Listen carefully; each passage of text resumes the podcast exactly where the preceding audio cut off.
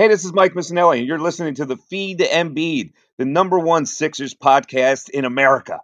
Uh, hey, uh, hey, uh, hey, hey, yeah, two one on his jersey, playing like he's number one. Best big in the league, and it's no debate. Boos from the haters, want him to the exit. I guess every franchise needs its process. Every franchise it needs its own process. Coming down the lane, yeah, watch your head, yeah. We poster every game, yeah, get your Kodak. Once he gets you under the basket, you better just pray. Hit you with the jab, step, knockdown, lock and bend. Get out the way and one, let the fans know it. Yeah, homie, let the fans do it. Watch the trailer, all the threes going in your eye. If you mess, you better get back. Cause if Embiid's there, won't be a putback. Keep all that trash out of the paint. Cause Embiid will put it back in your face. He's a cold-blooded killer, and he take no prisoners. Yeah, dump off from T J. Call it the feed to Embiid.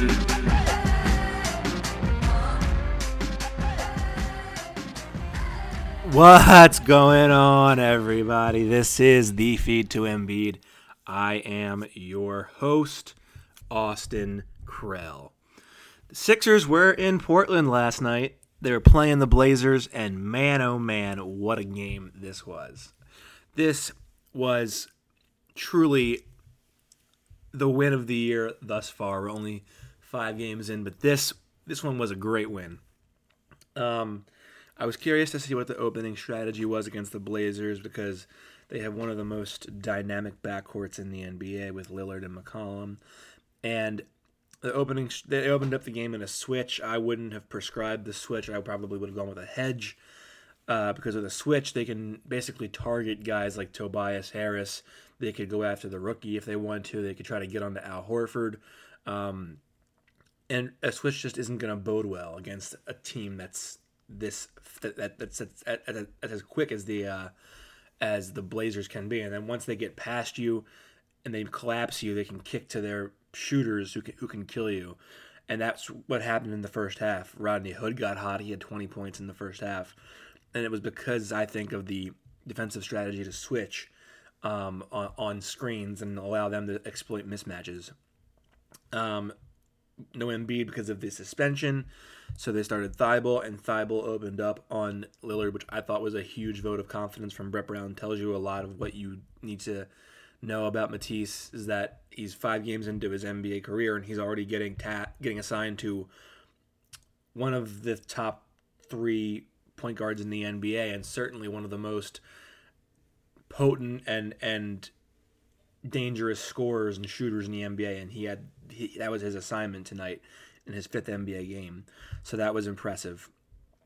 Early on, the Sixers were very loose with the basketball, turning it over, and not even with just sort of what can you do turnovers, but more along the lines of bad passes, lazy uh, handling of the ball, and that's what it was. And against this team that can shoot, that can, that can well, once they get out and run, It spells death against the it can spell death against the Blazers. Um, early on, Ben was really aggressive in attacking the basket. He was for the first time really I noticed him using a Euro step, and you know he's used it in the past, but this one was a much more pronounced and definitive Euro step, and he was getting right to the basket and finishing that. He was taking um, you know he he was getting looks at the rim, and he was just t- one dribble smack and down. Um, so that was that was exceptional from Ben early on. I liked his aggressiveness uh, in, early in this game. Kyle O'Quinn gave very good minutes in the first quarter, very good minutes overall. I think he had seven, five, and three in the game. Uh, he, he hit a triple in the first quarter. Um, and overall, he was just really good making passes and just playing a very good all-around game. Something the Sixers have not had it out of their backup center in at least two years. Um Tobias, I thought, was appropriately aggressive in the first half, hunting out backdoor opportunities, uh, dialing it up from, from, from deep and, and cashing in on open looks, getting to his spots and and, and making uh, making jumpers and, and, and making uh, you know plays at the rim. And I liked what I liked what he did in the first half a lot. Um, after the first quarter, the Sixers were only, I think, down like a couple.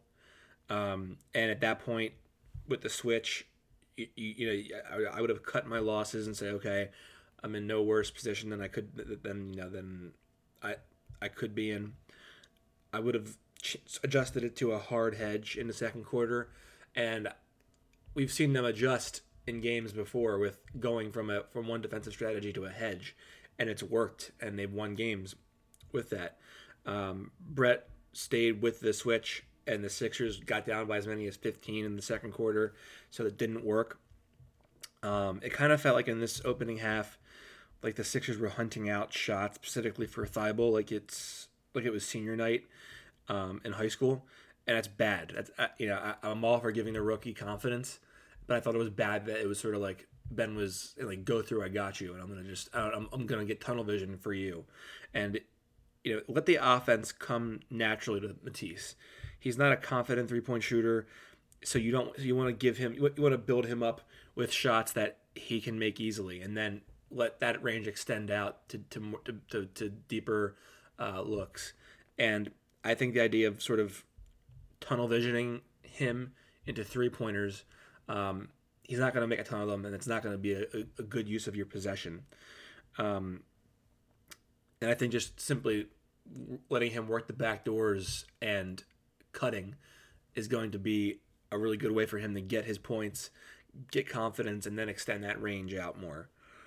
Um, another thing that I thought was sort of ridiculous was that the Sixers had a, have a massive size advantage in this game, starting Horford, Simmons, Harris, um, Richardson, and Thybulle, and yet they only had two free throws in going into the half, and it was sort of I was. You know, you're, you're like, what the fuck are you doing? You you, you can get, you can back them down and, and just fake and force contact and, and and get and get your opportunities at the line. There's no reason that you should have two free throws at halftime against a team like the Blazers. No, they're not huge. They were down on a big man tonight, and they're not very physical. And it, it shouldn't have been like this. Um, coming out of the halftime break, the Sixers still weren't adjusting. Dame got really hot, um, and it was they were going they were going under screens or switching, and Dame was just finding a little bit of open space and just sniffing out these deep looks and just draining them. He's one of the three or four best active shooters in this game, and so the fact that they were giving him any kind of green land to uh, to, to to pull up from, I thought was ridiculous and and sort of bad game planning. Um, they finally went to a hedge halfway through the third, and they they had been down twenty-one. They cut that to ten. Then uh, Ben started missing layups and regressing towards the Ben Simmons of old, who was fearful and, and, and was sort of in his head and wasn't just putting it down and going to the rim and getting and getting finishes or fouls. Um, and with that, it was you know they they, they tried Neto. Neto gave them really, really good minutes late in this game. Um, they cut a ten-point deficit uh, going into the fourth quarter. They cut that to four with Neto. Um, and Simmons came back, and the Sixers started going under screens, which was another what the fuck are you doing um, moment, because going under screens against this team is just ridiculous because any kind of space late in this game is going to be Dame time. He's done it before. He's done it his entire career. He's made his money doing that. And so if you're giving him any real estate for even a split second, he's going to get that shot off. And he hit three ridiculous threes in a row in, in the fourth quarter that really were backbreakers for the Sixers. Um, Simmons, so Simmons was back in. The offense got clunky, and the defense was not as locked in as it had been uh, in the previous minutes with Neto in the game. And then um, Hood went down with a with like a, like a uh, contact knee injury. I think he banged knees, and he went to the locker room. Hood had been huge in this game for the for the Blazers, and then Sixers made a final push.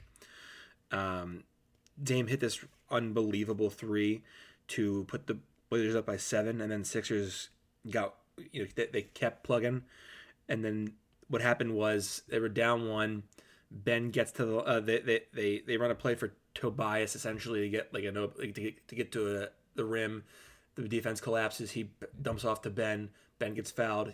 Ben Simmons has made forty-four percent of his free throws this season. steps to the line and knocks down two with with ease. Blazers come down. Um, Dame, uh, uh, he basically it was he runs an I S O, collapses the D, and kicks to Anfernee Simons, who had been really good for the Blazers in this game. Simons drills a three with two seconds left in the corner.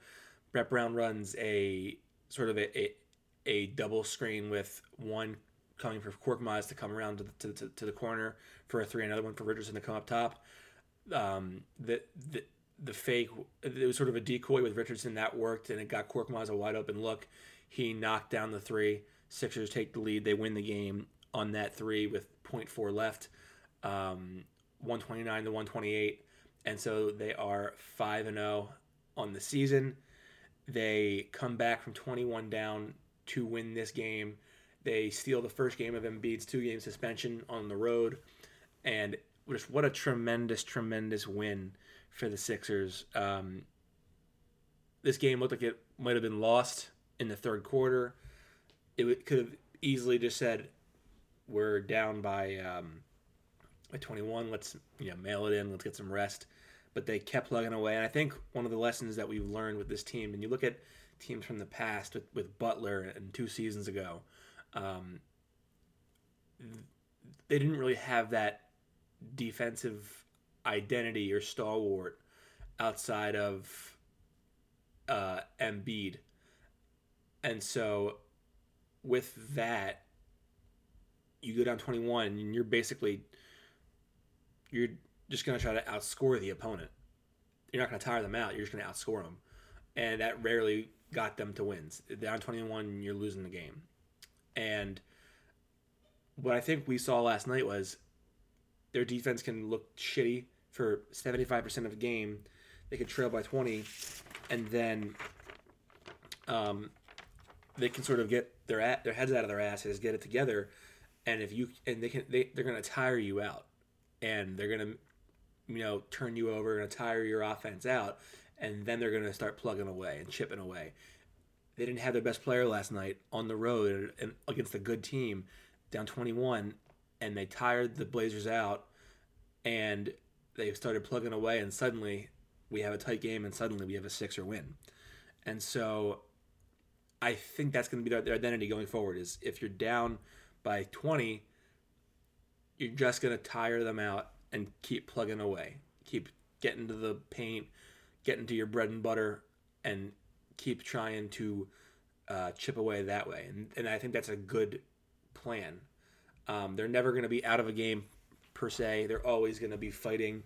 And they're, I, you know, they're, they're going to be games where their defense, as, as shoddy as it looks, ends up winning for them.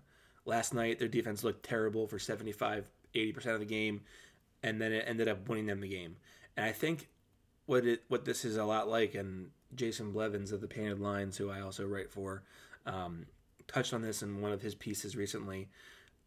The Sixers are, this is a lot like Jaws, and the the Sixers are the fisherman, and the shark is the uh, is the opponent. I get it.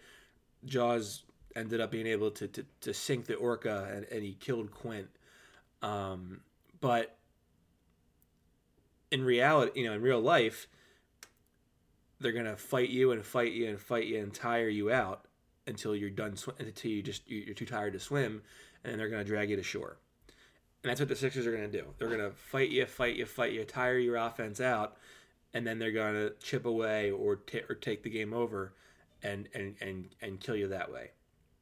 Um, I think it's interesting that Brett Brown, with the roster that he's constructed entirely, is five and zero on the season. It's almost like he's a good coach. Imagine that.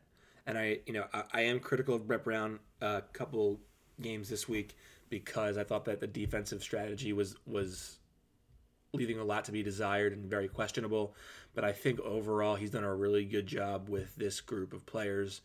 Um, and I think the rest of the N B A should be terrified because the Sixers have played forty percent of their games so far without their best player, and they they haven't lost yet. If they win tomorrow in Phoenix, they're six and oh, half their games played without Embiid, and you know th- th- that's it. They will have played four of their first six on the road. Um, two of them out west, and they're looking fine. They look fine. I have questions still. I don't know that I trust Tobias Harris to be that go-to scorer. I'm seeing a lot of regression from Ben Simmons. I'm not sure what Josh Richardson fits into this team or, or, or how his skill translates.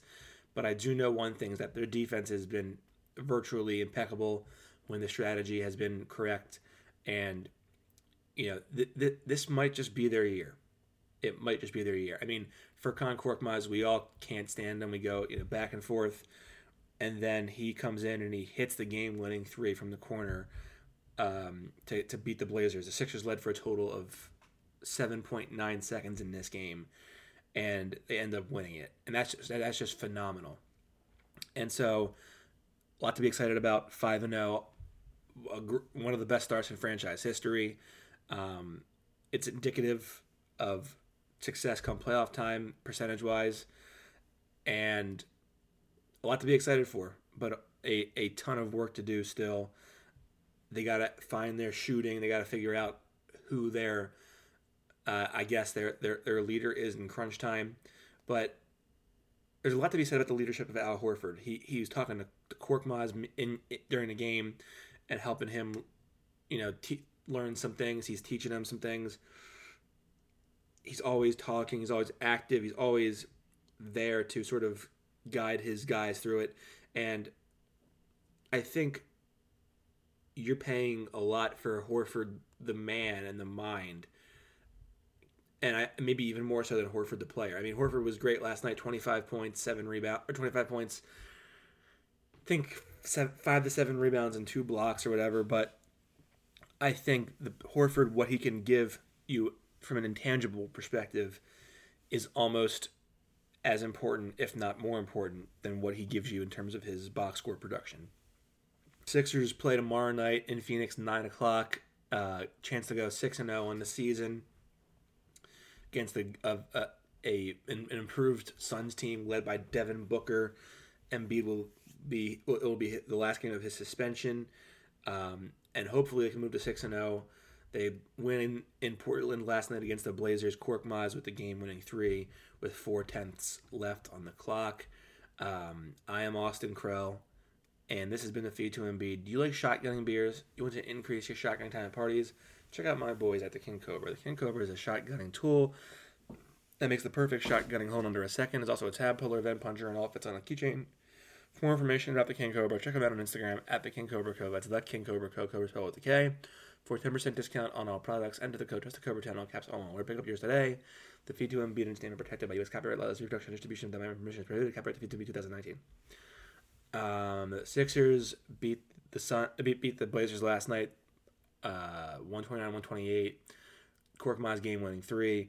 Um, as always, thank you for tuning in, and we will catch you n- next time on the Feed to Embiid.